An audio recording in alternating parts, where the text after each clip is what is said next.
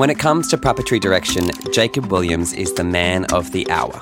He's the other half of Lemony S Puppet Theatre, and from a colossal mechanised gorilla to a troupe of singing blue heelers, he's worked on some pretty cool stuff. It doesn't matter what you're performing, whether it's a finger puppet or a giant multi-million dollar marionette animatronic puppet, there's that same old tussle of the technical and the emotional. Join Jacob and I now here on Talking Sock.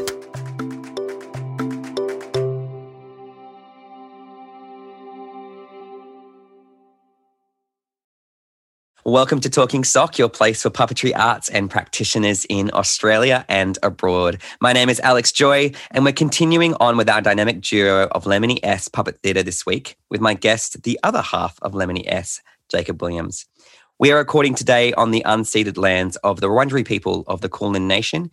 We pay our respects to elders past, present, and acknowledge that sovereignty was never ceded and that this always was and always will be Aboriginal land. Jacob, Thank you so much for recording with us today. Thank you. Why puppets? Uh, why puppets? Well, I I know lots of puppeteers who have always loved puppets ever since they were young kids, and they'd make puppets, and they always dreamed of being a puppeteer. But that was never me. I, I loved the Muppets and Fraggle Rock as a kid, growing up with them. But growing up as a kid, I was always a theatre kid, so always doing drama classes in school, outside of school, doing shows, um, professional and amateur. So I grew up right through my teenage years and school years. And when I left school, I went overseas and traveled for like six, seven years and stopped doing drama. Wow. And it wasn't till I think I was 24, I made this short film just out of the blue for Tropfest. And without even realizing it, the main character was my sister's favorite soft toy at the time. So we puppeteered this character called Ugboot. and which is my Instagram handle. And ah. so, with, unwittingly, I, I, was making a puppet film.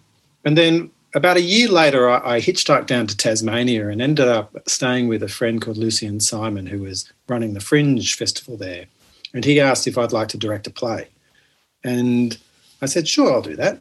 And then all of a sudden, I had this little light bulb moment while directing this play that, oh my God, I'm in a theatre again this is my sort of habitat, my natural habitat. And so I got I started to get back into acting and making theatre. And during that process, I was asked to audition for Terrapin Puppet Theatre. Wow. And it was it was at a little moment of my career or my early career again with theatre that I started not enjoying acting. And I was doing a lot of cabaret comedy work, but I I really wasn't enjoying that work. So I then found the puppetry.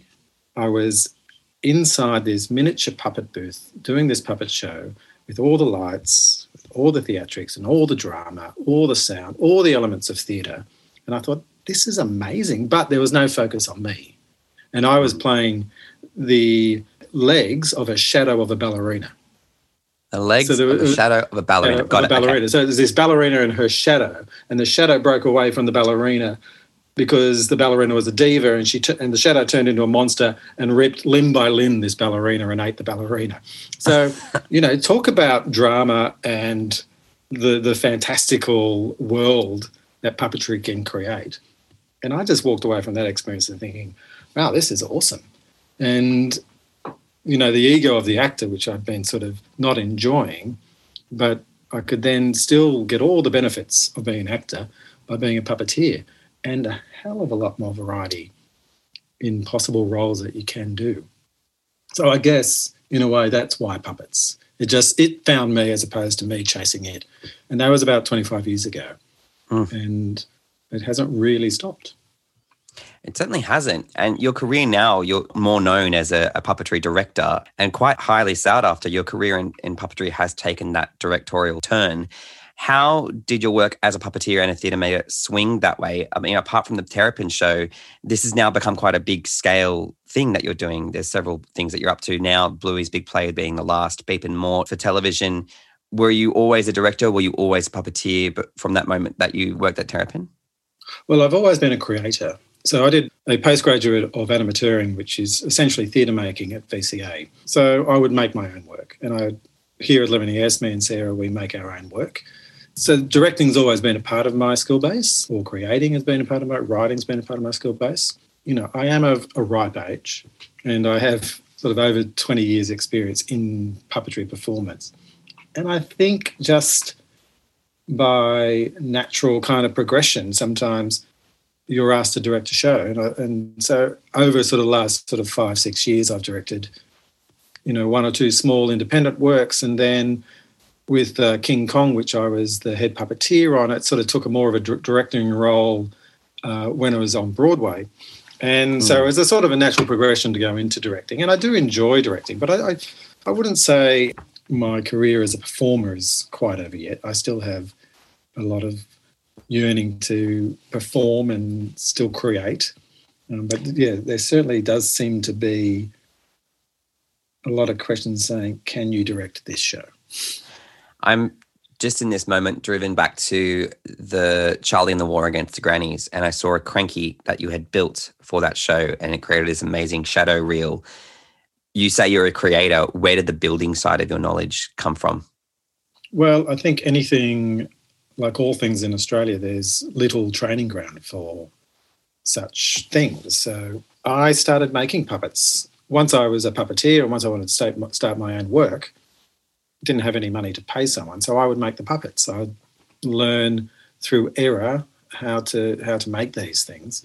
And it's probably the least thing I, I, I enjoy of the process these days because I know there's so many wonderful makers out there who do mm. a much better job than myself.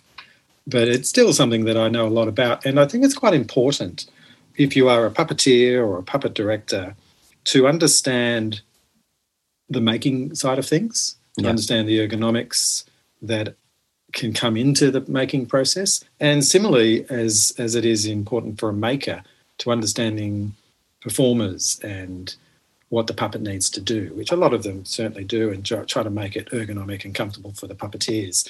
So I think it's a lot of shared knowledge in those two areas. And it certainly served my career very well because when there haven't been shows, I've been able to make puppets. So it's the jigsaw or pastiche of freelance work. The more skills you have, you know, the more chance you can patch together 12 months of work per year. Wow.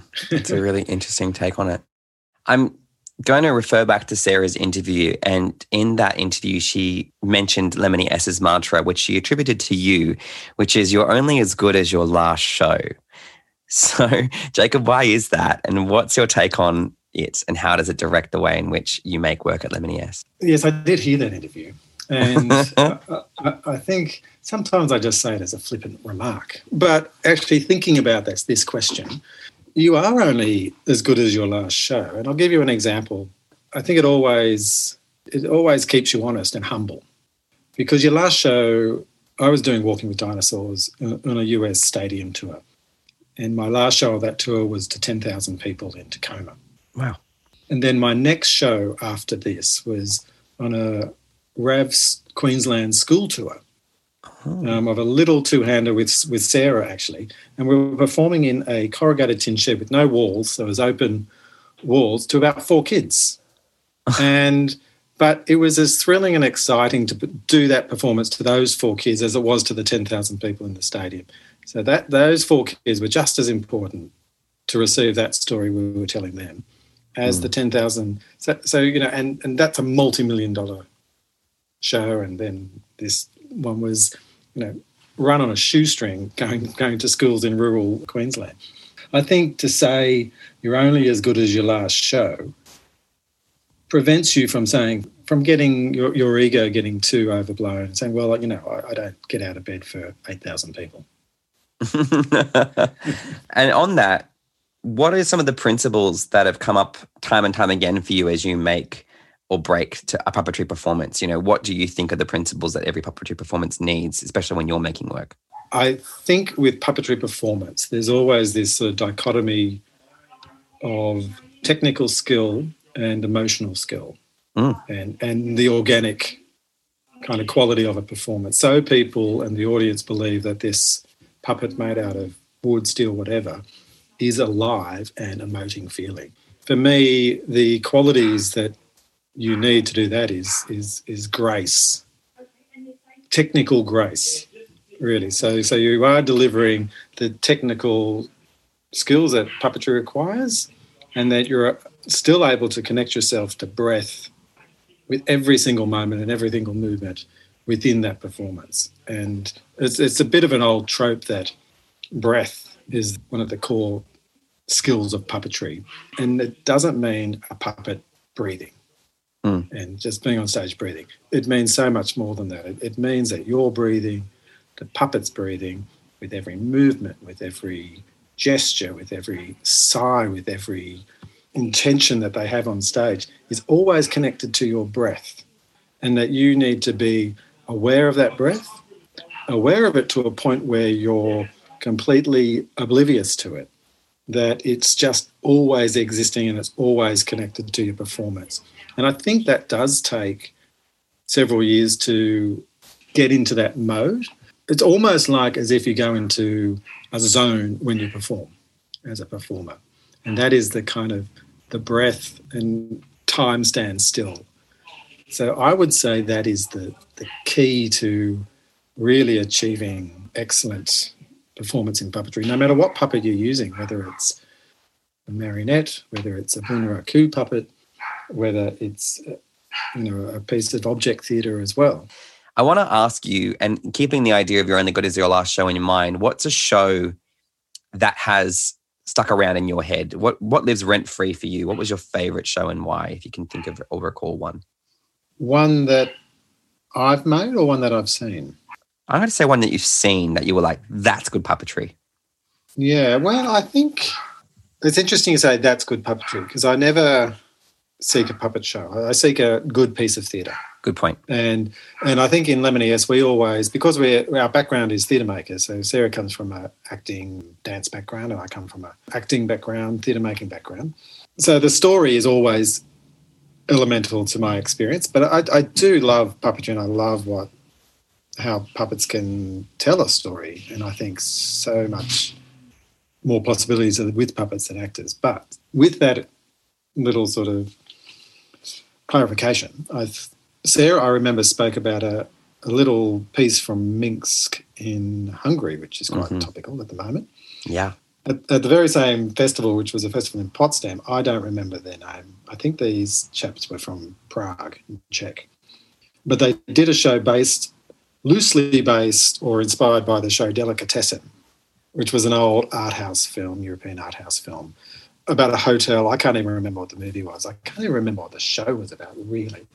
but it was, it was the set was like this steel, steampunk, larger than life Dalek, and within this structure, that little doors opened up and things popped out, and and it was glove puppets. So Punch and Judy sort of traditional glove puppets, and what what sort of followed was this sort of schlock horror, almost delicatessen kind of chopping limbs and you know real horror yeah. kind of comedy and it was dark and it was hilarious and the puppeteers were dressed like butchers with blood splattered across their but they they weren't acting they were just that was their puppetry costume so that's one of the things i love is when we don't hide behind the beekeeper black velvet mm. suit that that somehow because we know that these not all shows. Of course, some shows you you hide and that helps. But I love when we see the puppeteers and that they enhance the story from a visual perspective, from a metaphorical perspective, which these guys did really, really well. But that show was just so much fun and so shocking and surprising as well. I think that is what is really lovely about theatre, especially for people who work in theatre. If you can go to a theatre piece and be surprised and say, oh, I didn't expect that, or how did they do that? That is an absolute gift. Beep and Mort is this exciting mm. new show that is being put on for ABC for kids. It's coming after the finale of Giggle and Hoot a few years back, and it's based on the Windmill Theatre production of the same name. And it's shot in Adelaide, where you've been spending a lot of time lately. I've taken a look at the trailer, and the production features so many lovely little tiny creatures. Can you tell us about the production and what's it being like to direct in the wake of COVID? But also, I guess, how it was shot and what we can expect when it comes. It arrives later in this year, so it's still in the editing rooms at the moment, and sound is being implanted within the action. But it's pretty exciting, and it was a real, it was a fantastic project to work on. And it really, in a way, harked back to, you know, the Muppets in the sense that sets were built, tangible sets were built. So there was no green screen. There was a little bit of blue screen for some things, but 95% of what you see on the television is tactile sets in, in, in a big studio, in the ABC studio, which in Adelaide, which was standing idle for 10 years. So this was the first show in that studio for 10 years. Whoa. It was interesting. I was talking to the DOP, lovely guy, Andy, I forget Andy's last name, sorry. And as they began the show, they went to some dinner of all sort of directors and DOPs who worked in Adelaide, and they go, "Oh, you're working on the puppet show." Oof. And then slowly, it was it was a twelve week shoot. Slowly over those twelve weeks, word started to seep out that this thing was amazing, and everyone was having the best time they've ever had filming a TV show or a movie. Um, all, all the crew were just having a ball.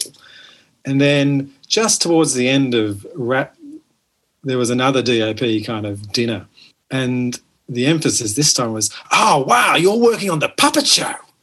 It come full circle, and I remember when we started, everyone was really skeptical that this was going to work, and they didn't understand. They didn't understand how puppets were going to transfer on TV, and it was like, don't they?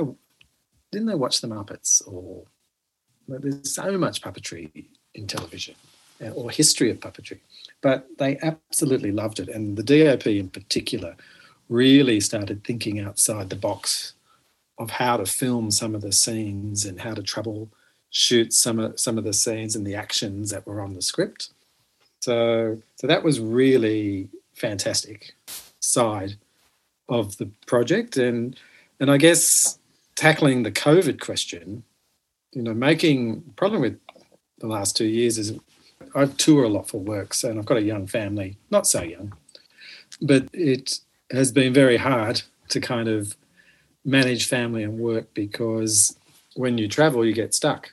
Yeah. In the state, and people can't visit, and you can't fly back and go back. So again, with Mort and Beep, I was supposed to be there for six weeks, and then COVID got worse, and I got stuck there for twelve weeks because I was job sharing, and Oof. the person job sharing couldn't come across. So, you know, there's there's been all those pressures of of working during these COVID times. But at the end of the day, it was su- it's such a wonderful project. And Jonathan Oxlade, Rosemary Myers, and Kay Weeks, the creative and production team from Windmill, yeah, they've just taken so much care in creating this incredible, rich world full of about 30 characters. And over, we filmed 20 episodes. And you know, it's just such a rich tactile world, which you know this puppetry can deliver, all inside a film studio and no location set. So that was really fantastic. You were just in the film studio, these massive sets coming in and out, and you know the great fun thing about television is it's very schedule based. Yeah, so you've got so many shots you've got to deliver on the day sometimes you get in front, sometimes you get behind. So it's this really start work at seven thirty, finish at six thirty at night, and it's it's it's just concentrating the whole time, problem solving with puppets, which is you know pretty intense depending on the scene. Mm. So it really was a lot of fun, and I I think it's going to herald a kind of thinking in the TV industry that you know puppets are pretty great, and hopefully we'll see a bit of a dawning of these type of shows being made here in Australia. It's so strange to me because we, I think we were mentioning before we started the, the record today, it's almost in the ABC's charter that they have to have a television show with puppets in it. And if we think back to the 90s when we had Liftoff and the Ferals, and then we've got Giggle and Hoot that ran for nearly 10 years, and then you know, we were syndicating BBC's Teletubbies for a, a long time. Like there's always been puppetry in these TV mm. shows. But what do you think that attitude shift there is with the word puppet? And I asked this question of Sue Wallace when I did her interview. Where is that attitude shift mm. from those directors and people? Is it because of ignorance that they haven't worked on a puppetry show and thus kind of go, oh, that's a bit odd and obscure? Or does it have a sense of that it is based in, and purely for kiddies? Where do you where do you think that comes from, that judgment, I, I think it is the, the latter that they think, oh, that's just for kids. It's doesn't take much skill. It's or you know, it's it's a bit beyond me. I grow up, I become an adult, I stop having fun, I stop playing. You know, I make serious stuff or, or serious comedy. You know, and but I've always thought when making work, particularly adult work, that an audience is going to come in and they haven't seen puppets since they were a kid. Yeah. So they're going to come in and see this whole new world for the first time in however long. And nine times out of time, ten, they are blown away. Mm. So this sort, this ignorance, for use of a better word, I always think is to our benefit because the impact of that show is going to be so much more. And it, over that period of one hour or two hours, however long the show is, that adult audience connects with something from their childhood, which kids instantly believe the play of puppets. And yeah. thinking of Bluey, the stage play, it's got four massive puppets on stage, life size puppets, plus eight humans. So it's a pretty crowded stage. One of the questions I'm often asked if I'm doing an interview about that show is aren't the uh, humans distracting? And they're not. The kids, all the kids see is adults playing with puppets and mm. playing a game because that is the language that children use every day play. So they just see it as a normal activity and don't take in the adults and they just go straight into the play. And an adult will see the players and then they'll just be drawn, if the puppetry is good, drawn to the puppet. And that process takes a little while longer, but by the end of the show, they're completely playing along. And, you know, the, the suspension of disbelief is achieved. And they just think it's magic. Yeah, they do. Some would say that it's actually harder to write a show and direct a show that maintains a child audience's attention because their attention span is so much less than many people's, and that they are the harshest critics. Like they will literally get up and walk away if they don't like the show. Mm. How have you managed to keep your shows that you've written and produced for children and directed engaging for that audience? And would you say that it's a harder job, a harder gig to work for kids than it is for an adult show because the language and the social norms of sitting in a theatre and paying attention because you're told to are there for an adult audience? Mm. I, I, think most good theatre makers who make work for children probably have the same thinking about this as I do and as Sarah does for Lemony S. Whenever we make work for children or families, we always pitch it to the adults, really.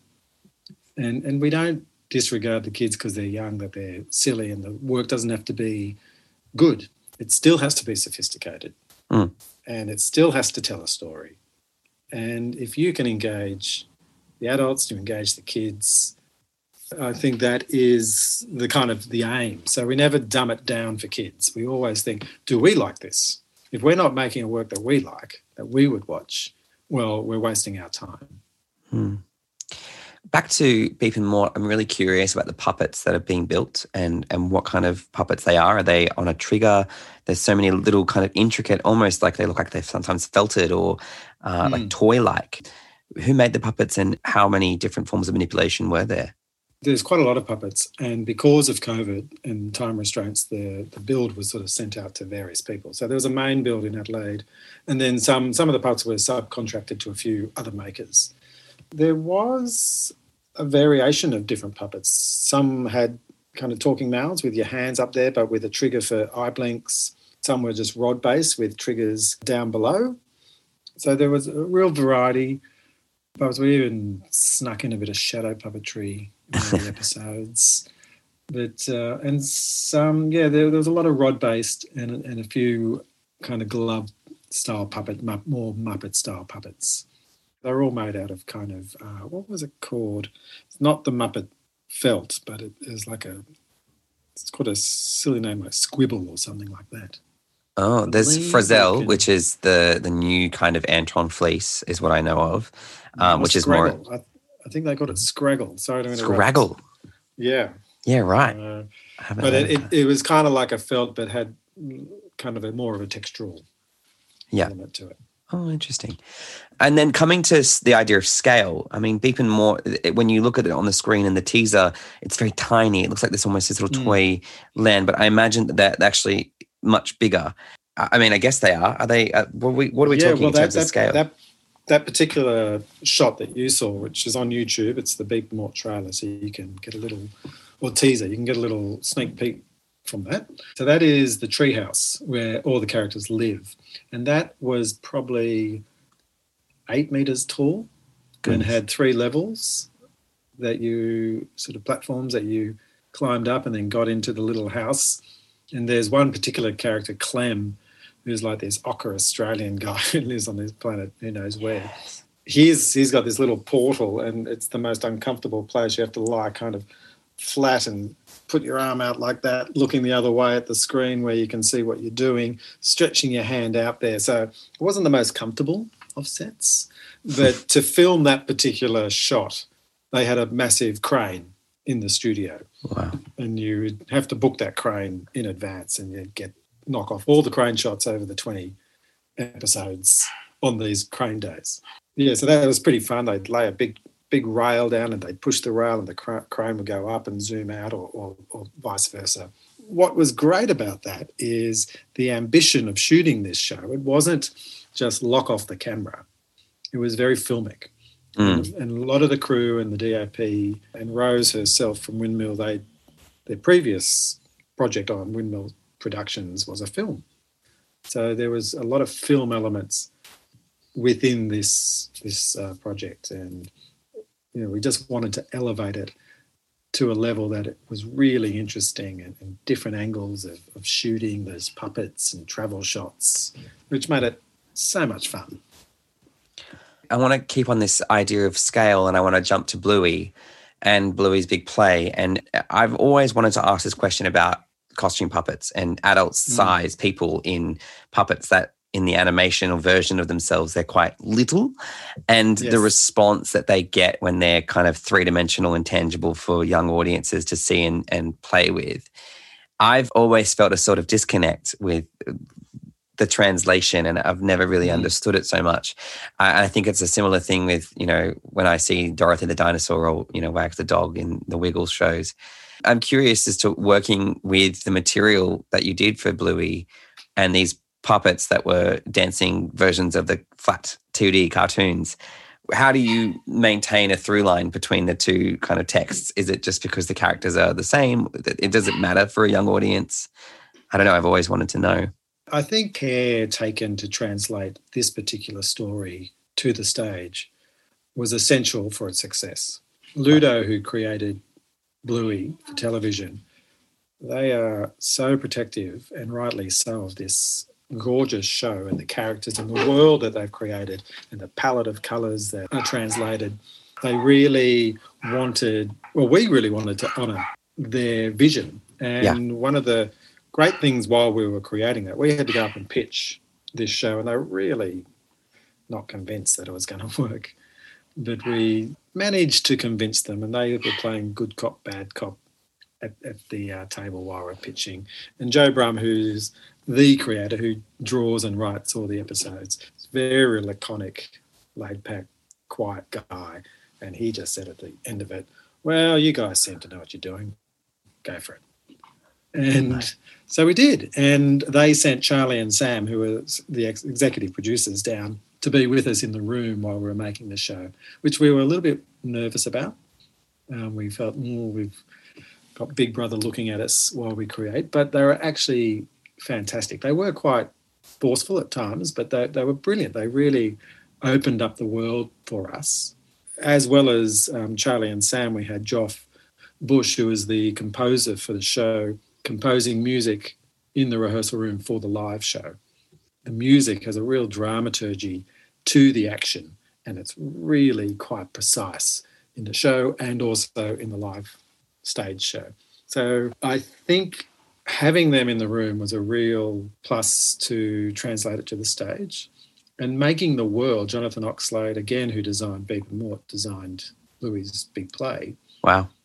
He thought long and hard about how do we translate this to the stage because we jump from the, the living room to the backyard to the bedroom, back to the bedroom, to the living room, back to the bedroom. So there's all these big scene changes with this massive big set.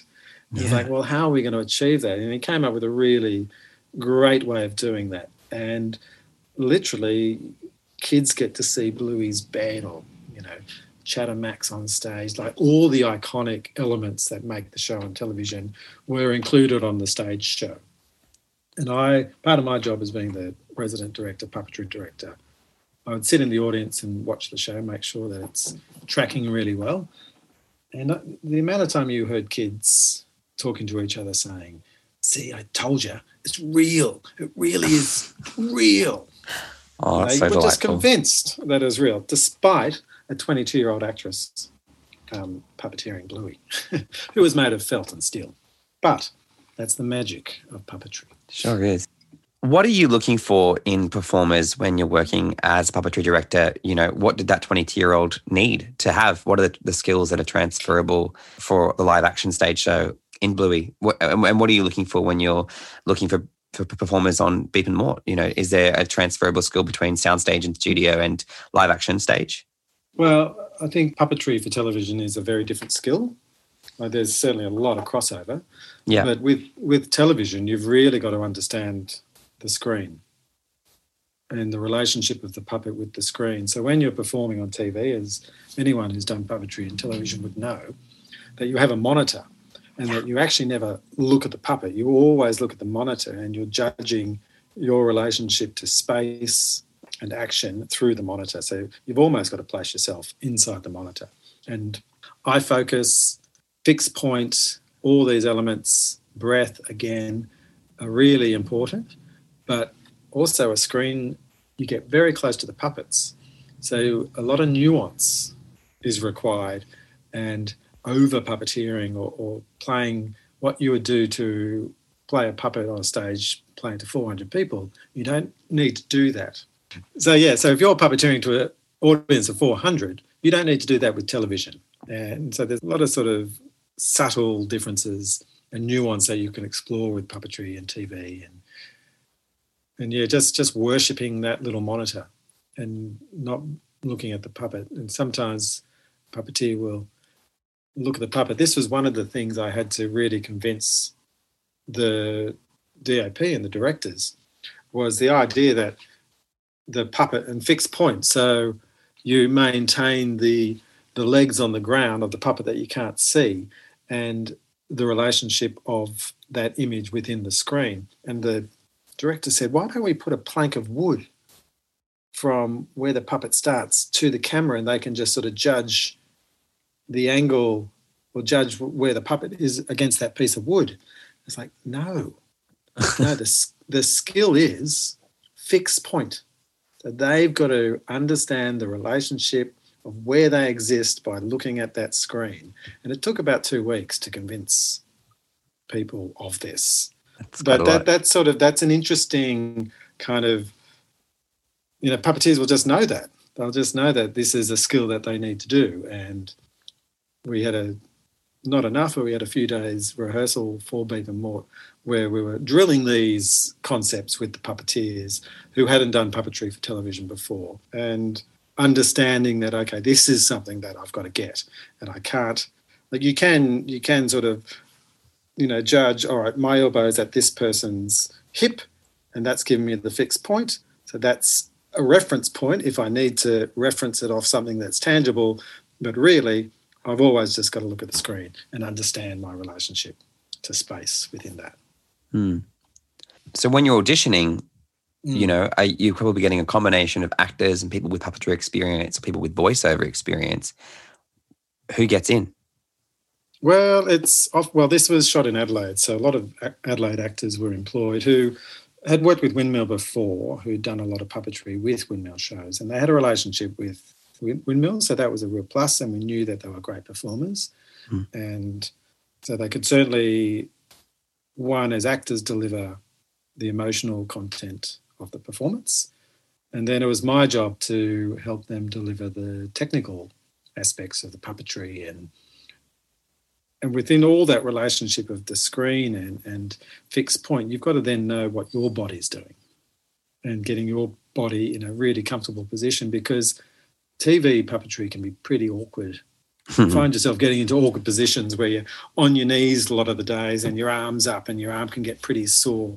So it's it's very helpful to have performers who have a physicality about them. And if they don't have that, they'll really struggle. Yeah. One with puppetry in general, but also with puppetry and TV. Um, so that that was you know that was something we really looked at in terms of casting, both for Bluey and for Beep and Mort. You are listening to Talking Sock with One Orange Sock and Jacob Williams. We're going to head to a break. Make sure you hit subscribe and follow at One Orange Sock Productions on Instagram. More with Jacob in just a second.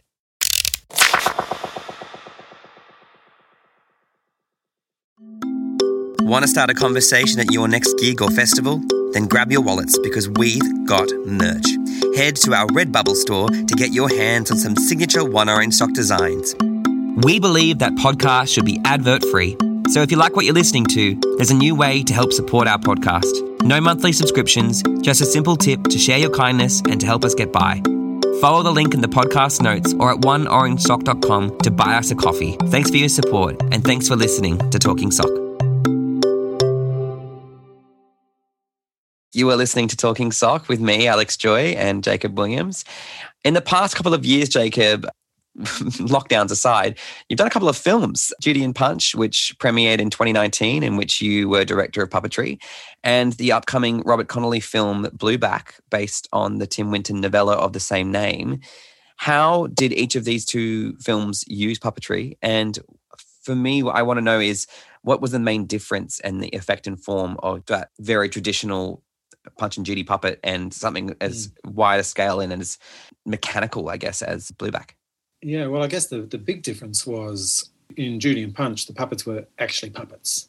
So it was more of a story of the puppeteers, Punch and Judy, or Judy and Punch, and kind of a reckoning, kind of of the um, the Me Too movement, really. Yeah. Even before the Me Too movement came out, right in the heart of it, and kind of saw Judy's revenge story against Punch, Punch, and you know throwing off the shackles of the patriarchy. Here, here.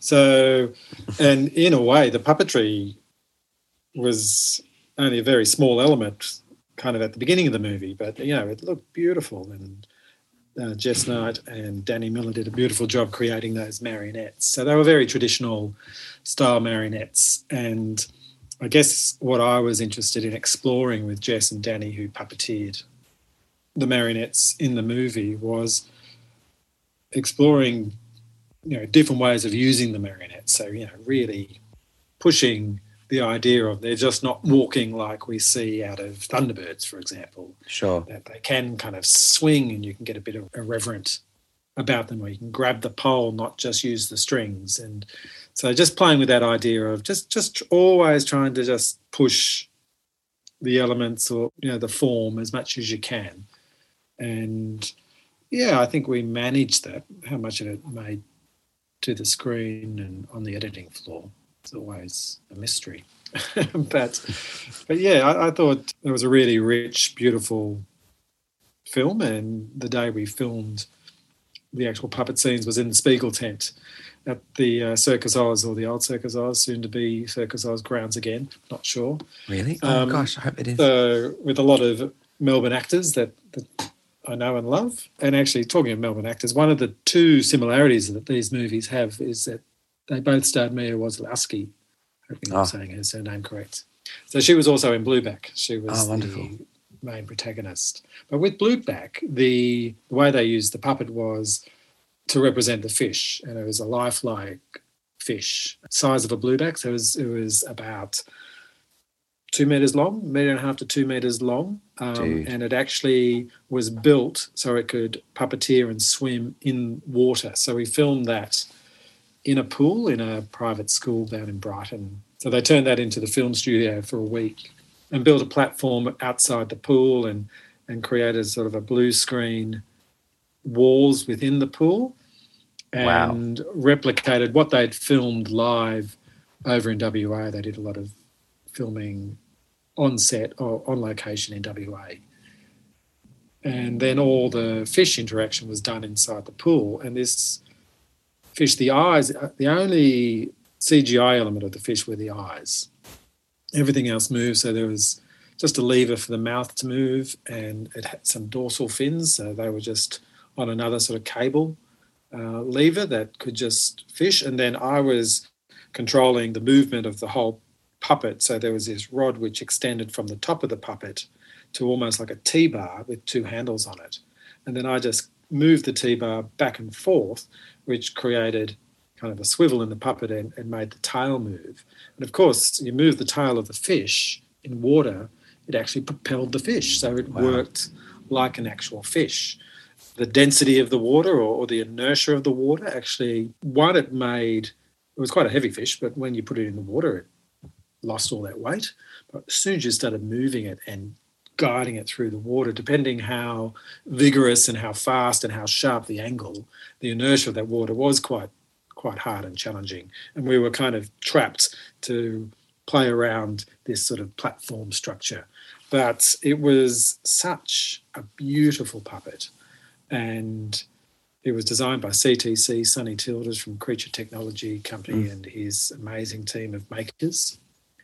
And what the director, Robert Connolly, was after and what they were so blown away by was the fact that this was a live fish, essentially, swimming with the actresses in the water. So all the actors, there was a young eight-year-old Mia who was, I'm guessing, maybe early 30s, and then another older lady. Oh, there was a teenage version of the actress as well.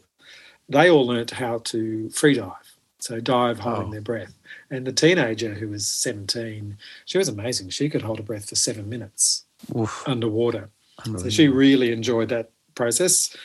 The other actresses, not not as skilled as her as a freediver, but I think youth might have played a hand. But what was fantastic is they were swimming underneath there and they weren't completely aware of where the fish was going to go. And the way Robert directed, he gave us kind of what he wanted loose action of the film or of the scene and then just to improvise around it. So there was a lot of scenes where we were just swimming together in circles and figure eights and I was coming up slowly to her face and pulling back and then swimming past her. So it was and but Mia didn't really know where the fish was going to go.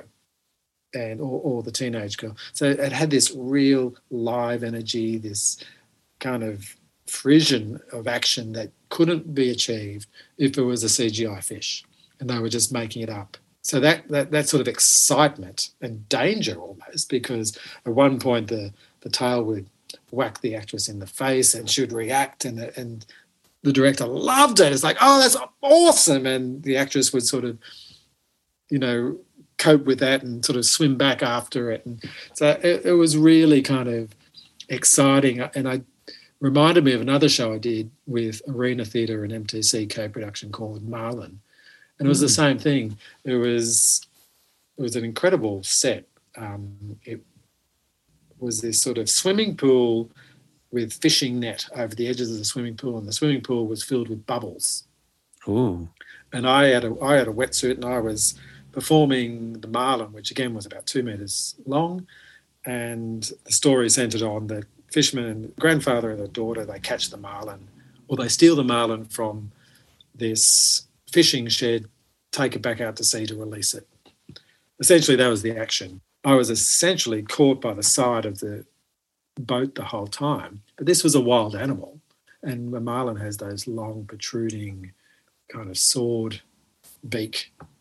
I don't know if they call them a beak, but anyway, this this fish would like the actress and the actor would go up slowly to try to caress the fish, and the fish would like flick yeah. And, and, it would make this horrendous noise against the wooden boat. And the actors would like propel themselves back. And again, the director said, That's it. That's amazing. That's dangerous. Yeah. You know, because if in real life, if you got whacked by the swordfish, you know, that could cause some serious danger. And, you know, that was the kind of the live action that was so successful in that show and also that we were achieving with Blueback, which, you know, the production team, Robert and his whole production team, were just amazed that the puppet could do this, and they were so glad they went down this avenue to get a puppet to do it as opposed to CGI. Yeah. And they were just saying, you know, uh, we hope that this again propels theatre makers and movie makers to use puppets more to represent animals or represent characters. So you do get this live action. I'm really curious about the manipulation of the puppet. And I guess when you're doing blueback, you're looking down from the water if you're above the water and you're using that crank kind of mm. lever system. So you're kind of voodooing it effectively. You're looking from a distance from above while the actor is interacting with it. And I want, I'm very tempted to ask how it differs from something like Jaws or Deep Blue Sea, where it's like these robotic, like uh, cantankerous looking, uh, you know, swimming robots. But I'm actually more curious about Voodoo and Kong and mm. the similarities there in terms of you know operating from such a distance and uh, you know being the puppetry captain on that show you were working with. I think there were three of you in Voodoo and then several puppeteers on the stage. I'd really be curious to get your take on it. We've spoken to Danny about this as well, but I really want to know about your mm. take on that, that bat puppet as well and, and how Voodoo puppetry is this sort of skill that you have.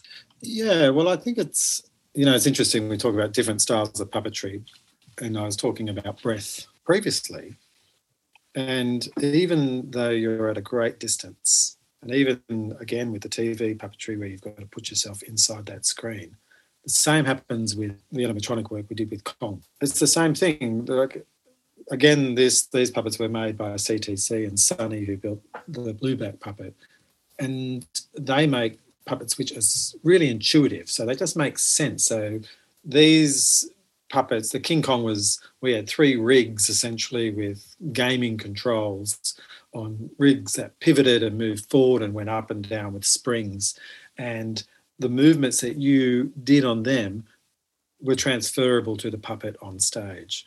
The role I had, so I was the head of the team, which didn't mean I did the head per se. I, I actually did the body of the puppet, so the shoulders, the gross body movement up and down and forward and back.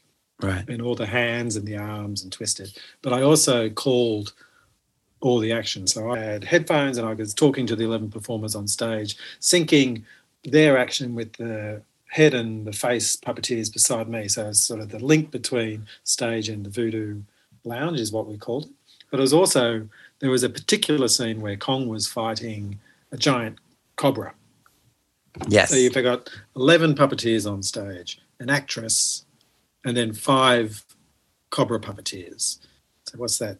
18 performers on a, a stage with ropes going everywhere because essentially Kong was a marionette puppet. Yeah. Animatronic components. The snake was a pure marionette puppet. And then sometimes they directly manipulated by grabbing hold of the body and twisting the body. But so there's this, you know, dance going on between all the puppeteers. And I'm calling particular cues throughout that scene to a time code which would link up all the performers, calling cues for the snakes, calling cues for the Kong face and head puppeteer, but also to the time code, calling cues for the stage manager to then fire off at some other cues, and then calling cues for the uh, musical director downstairs under the stage so they could go on to this sort of phrase of music. So it was this amazing wow. kind of zen like kind of scene where so much chaos was happening, but it had to be precise. One time, the time code went down, completely stopped. Oh my God. And the stage manager says, Oh no. You might have said something more than no, something more colourful. time goes down, time goes down. What are we going to do? And by this stage, I'd done the show 600 times. So it's like, don't worry, I'll do it. We'll just we'll just do it without the time code. Strap on, people. Let's go. It. And of course, everyone knew the movements. And after after you've done 100 shows, the person calling is really just a security blanket for the performers to know, yep, everything's everything's good. But sure. Um, what was the question? It was something about well, I guess uh, I'm so into the story now. I'm so, but you know, you've basically got two books to call this show. But I guess it, this idea of this particular skill of being disassociated from the puppet and yes. and yet still having that connection of breath and these foundations or principles that you kind of have mentioned before. how that is becoming and transforming puppetry. You know, this idea of the voodoo uh, puppeteer being able to create more nuance while being further away. Uh, right. I, And- I and wanted to draw comparisons between the two, I guess.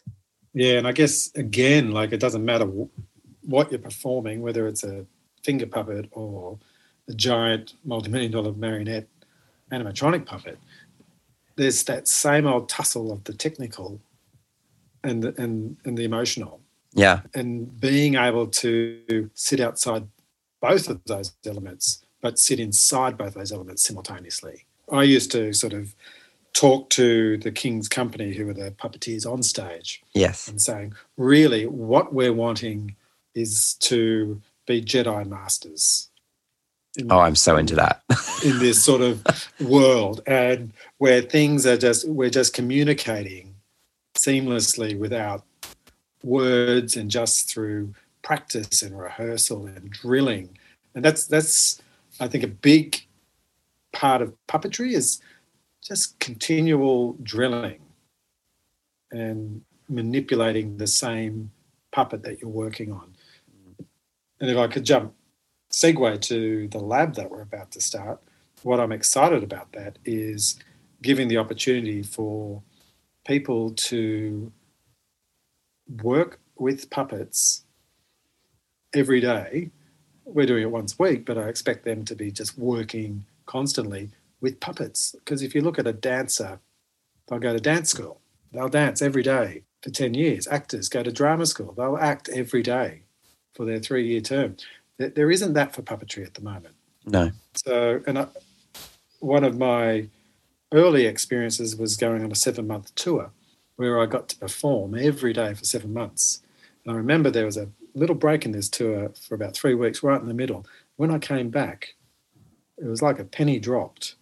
And we just found so much more movement in the puppet, so much more nuance that it just clicked into another gear of performance almost like going into that zone of when breath and the technical all just sort of intertwined and became language. uh, just yeah, it became language. It, it was you didn't have to try; it was just seamless. Yeah. So I, I think it's that repetition of just sitting in that world and sitting in that practice, which certainly when you do a show 600 times like we did with Kong, it certainly helps with that performance skill and level.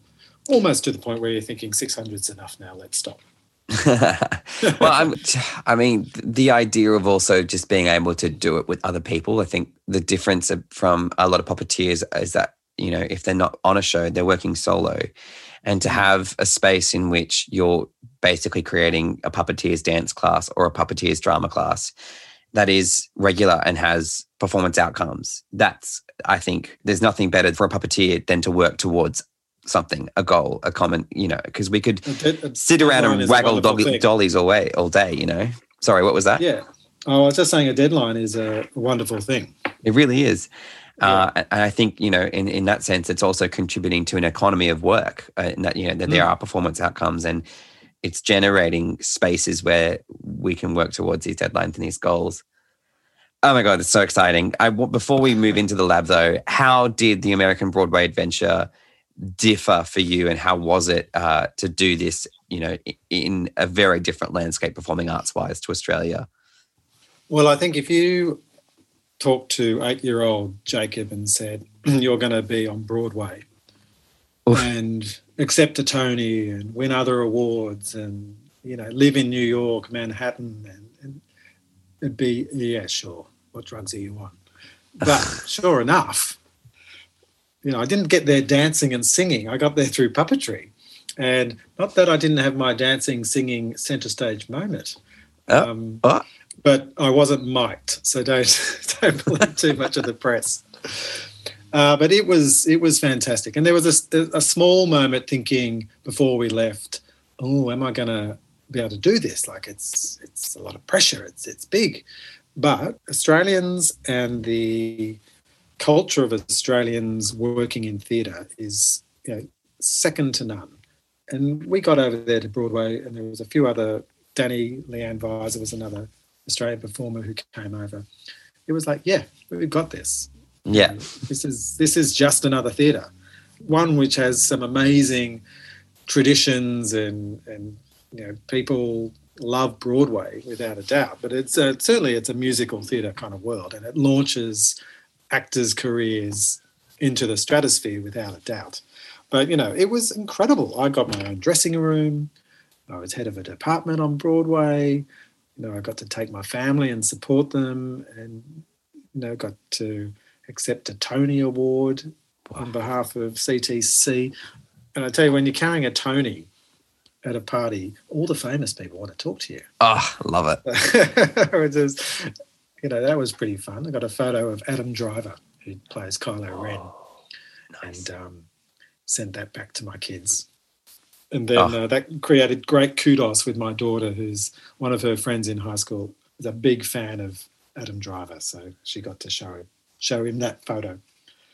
So you know, there's kudos moments, but but it was it was a lot of fun, and you know, living in New York, it's such an iconic place. As, as hmm. weird as America is, um, but it was it was really great fun, and there's some beautiful, interesting traditions on Broadway. I always think the beginning, the opening night was great, the award season was fantastic, and closing night was great, and yeah. the build up and the lead up to those moments. Because come opening night, there's a tradition called this cloak. It's the ensemble cloak, I think it's called. Whereas the ensemble member in the show who's done the most Broadway credits gets to wear this cloak. And this badge of Kong gets sewed on this cloak. So you've got this big, heavy cloak with all the badges, logos of all the shows on Broadway. And there's wow. this big ceremony at, before opening night where the whole cast and crew are in a circle and an ensemble member from who just got the cloak from the previous show that opened comes along with some Illuminatis from previous Broadway shows and present the cloak to our member, uh-huh. who then runs around the circle and high fives everyone and goes and to, into every dressing room and gives a blessing while wearing the coat. And then I think Marty, who was one of the King's Company, he'd been in eight Broadway shows. Oh a week later, another show opened and he got to go and do that at another stage. So that was really weird and fun, yeah, quirky, and then closing night was, you know, the camaraderie and sometimes you know fights that happen within those big casts and just just all that sort of energy and all people have been living with each other 12 shows a week for 12 yeah or was it it was 10 and then peak time we were doing 12 shows a week that so we're working wild. six days six days a week essentially Oh my goodness. And so all that all that energy over that year and farewelling and partying on the closing night. And there's another tradition where you write a little message underneath your dressing room table to the next people, which you'd never known about. I'd never looked underneath the dressing room table and I looked under there was all these messages That's from all these so past cool. Broadway workers. that was, and their Broadway show that they'd done. So you know, it was pretty fun, and I got to go do a lot of media, which was fun, and go into CBS studios and do a morning program, and you know, it was it was a different world. It was. I'm really curious about this phrase that when I when I went to New York, uh, people said to me, "If you're not here for your job, there is not a place for you in New York. Like if you're there to to work in Manhattan, what was the mm. intensity of that space like? Well, I, I certainly felt like once the show finished, there was no way I was going to stay. Got it. And kind of job it out to get the next gig. It's, you know, I, I had such a gift to be able to be offered a job and go straight into Broadway and then leave again. You know, that was like a dream run. Who, why would you stay and then slum it till the next job and how many how many puppetry jobs are on Broadway. Wow. Because essentially, well, there's a lot of puppets on Broadway, but they often will require heavy dancing track and singing track. Yes. Mm. Which I'd like to think I can do, but I clearly can't. Well, there's always an opportunity, I'm sure. Not not not to that level. Okay. Fair enough. Uh, taking yourself, you know, this is this is this is peak Jacob's dream, uh, taking yourself back to your early days in the biz with mm. Terrapin, what did Terrapin teach you that you still use to that, that day in your practice? Well, I think there were some warm up exercises, which we still use today. Um, but the I think the main thing that I take away from my days in Terrapin was the, was the second show, no, third show that I did. We were doing a plot, and it was a marionette show, adult piece, and I was up on the platform, and the marionettes had these three long, three meter long poles that we so we performed at height, and for the whole day I was just hanging out up on the platform, looking down as they plotted the lights and sound cues, etc. And it was a sunny day outside, but I was inside this dark theatrical world, and I just remember thinking, this is what I was doing as a eight year old, and now mm. I'm still doing it as an adult. So essentially, we're still playing and doing some weird shit and you know, fantastical stuff. And in those three years that I kind of worked for Terrapin, you know, even the variety within that world and the joy and the play and the fun is kind of what I always strive for when you're working in theatre. Otherwise, why would you do it? To this uh, dream to play, that that sort of yeah, you know, like yeah. The, and I mentioned it before. The first show was the ballerina shadow, so there was four of us so crammed inside this beautiful replica uh, model of the Princess Theatre in Hobart with full fly tower and curtains and whatnot. And we were all we were in all black because we didn't want to be seen, and there was corridor lighting where the puppeteers played in or the puppets played in. So that was really fun. You know, I had, I was puppeteering with a puppeteer called Mel King, who you know her she's well endowed, and her breasts were kind of pushing my ears forward. So we'd have a good old laugh about that. So yeah, which you know you got to get comfortable physically when you're a puppeteer because you end up in really weird poses when you're next to a puppeteer and you oh yes might be going through legs and underarms and yes I think if you haven't been farted on, you've not done enough puppetry. If you haven't been farted yeah. on by somebody else, then you, exactly. yeah, you've got ways to go. personal hygiene when puppeteering is a must. Absolutely. Please bring deodorant, folks. Like double up. Yes, like, absolutely. But I, I would say just just that you know the elements of story and, and the the possibilities of what the puppets can do, but why you're using puppets as well. Like, you know, really interrogate that idea or why are we using a puppet in this story? And do we need to use that puppet? Um, so that's something we always ask with our work at Lemony S is, you know, we're not just here for puppet's sake. It's always got to serve the story and that way I think you get a much richer theatrical experience. Mm. You're going into this space of creating the Lemony S Puppet Lab, and there are so many different types of school. And some are beginners, introduction, and sort of a more nurturing space. Others are like an extremely high standard from the get go, where you're expected to be an actor and, and have some training and move into it. But I know so many us, I, I think for puppeteers, who have really lacked from this education. So many of us are sick of being told, "Oh, that show was really good," and we're actually looking mm. for real criticism and real feedback and real constructive uh, spaces where we can adapt and, and grow. But I also think that can be quite brutal. And I'm mm. curious as to, you know, when you were coming into this idea of approaching a set of actors who you're going to get to know over a, a series of months, from an educator's point of view, because now you're coming into that space of being an educator, and having led workshops yourself, you know, how do you balance that feedback and how are you going to do that without tearing a person apart?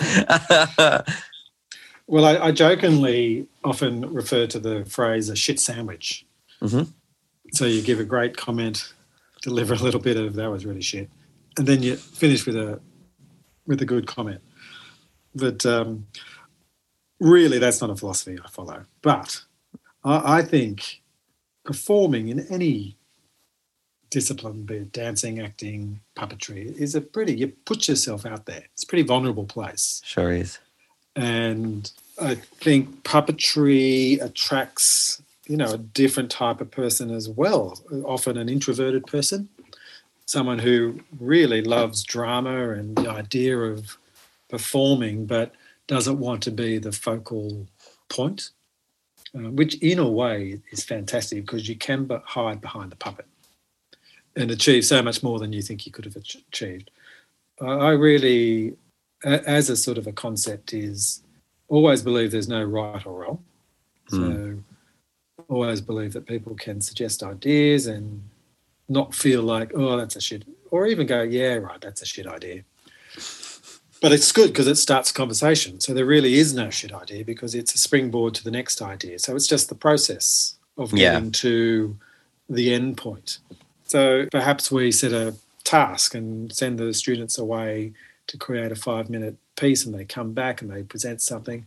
And, you know, within experience, we'll probably see ways that you could present that story better without spelling it out for the students. I think we'll probably just sort of give them more challenges and to tease them out. Well, how can you do that differently? Because sometimes the puppet didn't need to walk from A to B for five minutes. That was pretty boring. So, how can we just get to A, B quicker so we get to the action? What's the seed of the idea that you've worked on? And how can we get there efficiently? I often talk when I'm directing puppets is puppeteer efficiently, mm. which means physically. So hold it with the left hand. So then we have to do a hand swap or whatever that is. But often, you know, action wise as well. Like, what's the most efficient way and the way that makes sense to achieve this action and the story that you want to tell? So maybe you've worked out a whole bunch of choreography and puppets sat there breathing for 10 minutes and you've done this amazing walking, then you deliver the action. It's like, well, let's just get to the action. And yeah. Let's just achieve that. And and I, I think challenging and pushing people to think like that is you know people people really respond to to those ideas. And i also think when you're working as an ensemble for a period of time over time trust develops and people perhaps you can be a little bit more harsh or challenge someone a little deeper because they you develop trust with each other. And yeah and it's also a balance of personalities as well. Like may work with you pete and you might be feeling really vulnerable one day so we know we don't push you and and i don't think the type of people me and sarah we're not really interested in being uh, what's that Gaulier, the clown doctor or the clown Gaulier. Gaulier. And uh, and uh, your shit, get off. Yeah, you know, we're not, ring a bell. interested. we're not interested in that style of directing. It's you know we we do performance out of empathy and passion, and to tell to make the world better, to give a little mm. bit of hope is sort of our mantra when we're creating work, and you know that's we want to and we want to enjoy ourselves absolutely. while we're working whether we're directing or performing or, or writing whatever it is. So that's going to be quite a big venture. That's 10 months of your year this year is, mm, is, the, right. is the lab. Yeah and in a way it's it's a it's a chance for like both me and sarah have done lots of run lots of workshops we've taught but we've never done anything this ambitious before. So in a way it's going to be a little bit learning for us as well and, and going in a little bit humble and learning from like even just reading the applications. We're just thinking well, these people have amazing ideas. No, we're going to be inspired off them just as much as they are off us. So it's going to be this kind of two-way conversation all the way through and hopefully by the end of the lab we're going to have you know 12 13 10 however many new puppet works well on the way to then present at the Melbourne Puppetry Festival in 23. So, so exciting. That's, that's amazing. Having 12 new works yeah. from puppeteers who, one, who haven't probably done their own puppet shows before or are just starting or, or are known for something else. And yeah, that's pretty exciting. And, and hopefully they're works that can exist not just in our festival, but then can launch to other festivals. That, that's that's one of the big aims is to create artists who, you know, have ambition and know how to produce their works to go further. That's it. I think producing your own work is something it's elusive for so many of us, and I, I find that especially for puppet people, we're really hard. We're really we really suck, to be honest, at promoting your own stuff uh, because mm. I think like that that same personality that is not wanting to be the center of attention or focus uh, can also sometimes be a bit of a saboteur of of not wanting to find that that sense of success for themselves and yeah, I I think that's the the big one is that you're creating a space where new work will be emerging and thus a whole kind of generation of puppeteers. Hopefully, and that, that's sort of what we're what sort of inspired us to do the lab is because we were, we grew up as artists when there were there was a funded puppet company in Melbourne and you know we're on the on the sort of tail wings of handspan there were there were avenues to find training. There was the puppet school at Victoria, um, VCA.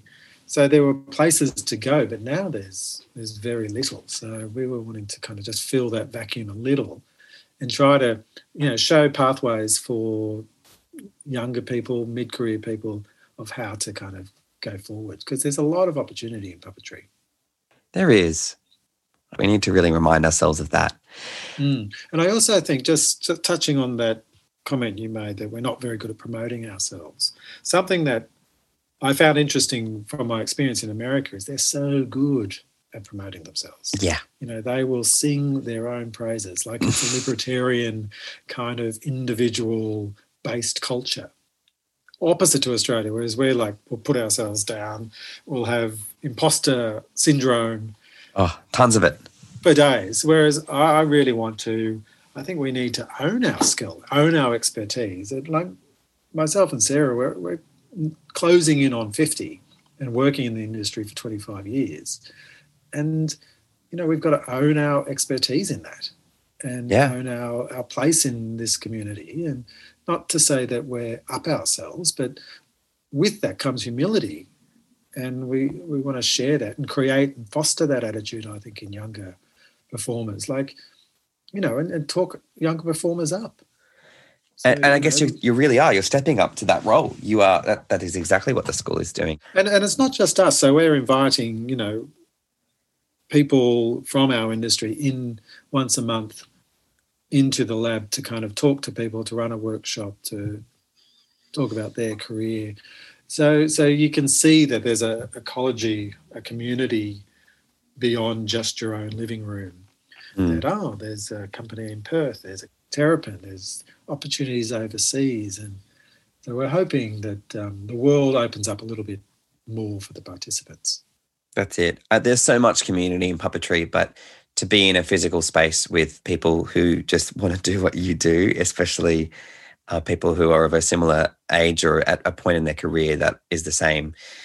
I don't think I've seen that since I moved to Melbourne. It's it's you know mm. that's that's two yeah. years. That's two years yesterday. So I'm so excited. But apart from the and and in addition, I imagine to the lab, what else is happening for you in the next in the next little while?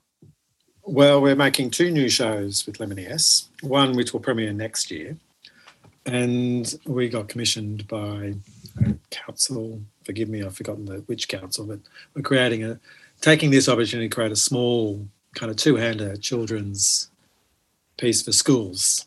So, you know, with the thought of hiring younger aspiring puppeteers to go off and do a school tour, because that's something that both me and Sarah did when we were younger, in our 20s and early 30s, was you would go on a six-month school tour. And again, that is like an apprenticeship where you're doing the same show, repeating it three times a day sometimes and learning how to respond to a live audience, learning, you know, just honing your craft as the puppeteer, learning how to tour a show, what it's like to be on the road for six months or three months or whatever it is. Mm. So trying to, you know, create those possibilities for people. That's one of the aims for this year. And we're just trying to tie it all back into the lab. But then, of course, the Bluey juggernaut is steamrolling on. So with the American tour starting up later in the year. American tour. Yeah, well, that's Ooh. they've, they've, they booked a 12 month tour, which I'll kind of bed in and come back and forth from. And, and again, the hope is to train puppeteers that suddenly will have an opportunity because that's going to be a huge tour and, and a tough tour as well. So, you know, cast will come and go from that. So, you know, we, we need puppeteers to be there ready. I mean, in your experience, what is it like to tour? You know, I love what- touring. Absolutely. I've always loved touring, but I've always loved traveling. E- Ever since as a kid, my parents broke up. One, my dad lived in Sydney, my mum in Newcastle. So one, there was traveling back and forth. I always found that really exciting to go to a different place in a different city, and got to go overseas a couple of times as a kid. So, which and as soon as I left school, I was seventeen, finished year twelve, and I went straight to Europe for twelve months to travel, and then spent the next five years coming back and forth Europe, Asia, India, America, Canada. You know, just I've always loved traveling, Mm. and I did it sort of with no money. So now touring work and going into a city or a place with a work and, and presenting, you you go there with purpose, and particularly if, if you're bedding down for like a week, you get to kind of absorb a little bit of the culture of the city you're in, or if it's for longer, or if it's just a night. It's you know it, it's it's a fun. I've always loved it. It's not for everyone. Other people really struggle with it, but and sometimes it's better for younger people. But it's so much fun. Unreal. Yeah.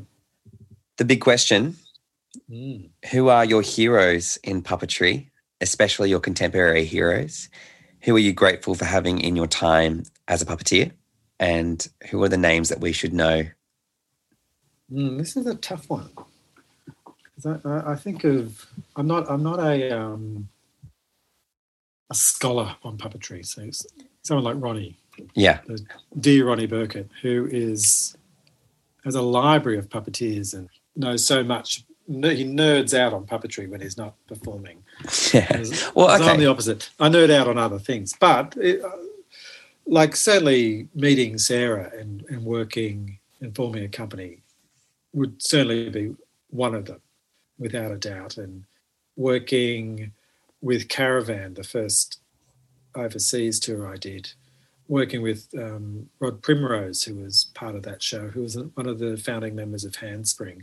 Learned a lot from him in particular, just being around someone like that who was probably in his late 50s, early 60s when he was doing that tour.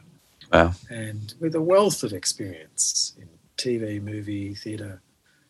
So, and, and just coming from Terrapin, which also had a rich tradition to its puppetry and working often not just puppeteers but lighting designers. So Phil Lethlean, who again was a founding member of Handspan, lit all the Terrapin shows that I worked with, and, I, and a couple of other shows outside of Terrapin. So you know, just being around people like that who have a wealth of knowledge. Peter Wilson got to work with Peter on Kong and got to. No, I didn't do the puppetry school at VCA. I worked with him while I was there, and, and I'm having a cup of tea with him tomorrow. In fact. Um, so Tell him I said hi. yes, I will. But you know, it's and just every time we put on a puppet festival, which is we've done three of them now, and I, me and Sarah said this time last year, this is the last time we're doing this because you know running a festival on a shoestring is always a challenge. Mm. But just when you do it and you see the community of the people that come together, and not just the puppet performers and the artists, but also the, the audiences, you just think, oh, it's it's fantastic. So of course we're doing it again. Yeah. and we've just got to make made it a little bit bigger, haven't we? So bigger, but within the same size, staying with La Mama, staying in that world, and just branching it out in a little bit more in that community of Carlton. But also, I think calling on upon your community to bring that support, because I feel like definitely with the COVID situation, you had to do it pretty much with the, a shoestring amount of people, Oh, incredible! as well as budget, you know. So Mm. hopefully you've got that rallying that will happen this time around as well. Yeah, I think so. Well, I think we got it last time in a way. Like Sarah spoke about that small miracle window that we managed to Mhm. put on a festival during two COVID lockdowns. But yeah, like the people who managed to come and to see work and to perform work, you know, the, the gratitude it was palpable. As a theatre maker, would you say, if I was to extend the question to not your heroes in puppetry, but your heroes as a theatre maker, would you add anyone to this list? Mm. Look, honestly, I think every time I make a show, I love working with the people I work with, like Christian Leavesley from Arena, Gavin Robbins, who worked on King Kong as well, uh, Leanne Visor, who worked on King Kong. You just, when you're working with quality people, Tamara Rewse, who we work with a lot here, and even on Bluey with Rosemary Myers and the Windmill team, we've got such a rich vein of incredible talent in Australia. It's hard to sort of say any one person, but I suppose, and also we're in Sydney and, caught up with Ronnie Burkett, and you know went out and had beers till midnight and got crazy drunk, and this was all before a pandemic hit, and you know just quality people, yeah, theatre people. It's they're they're a different breed, and it's it's wouldn't want it any other way. We're out of time, Jacob. Thanks so much for talking sock with us today. It has been an absolute pleasure. You can find Jacob at Lemony S Puppet Theatre on Instagram and www.lemonyes.net.au forward slash. Thanks for listening with us today and make sure you subscribe for more great puppetry arts and practitioner interviews. I've been Alex Joy, that puppet guy. We'll talk sock again soon. Thank you, Jacob. Thank you, Alex. It's been great fun. Woohoo! Thanks for listening. Now, we want to hear from you. Each episode, we post a series of stories and questions related to our guests. Follow us on Instagram at One Orange Sock Productions or subscribe to us on YouTube at One Orange Sock. You can also find our episode blog at oneorangesock.com. Our title music is composed by Elizabeth Maniscalco and our cover art is by Chad Barnier. Without them, this podcast could not be possible. Stay tuned We'll be back soon with another great episode of Talking Sock.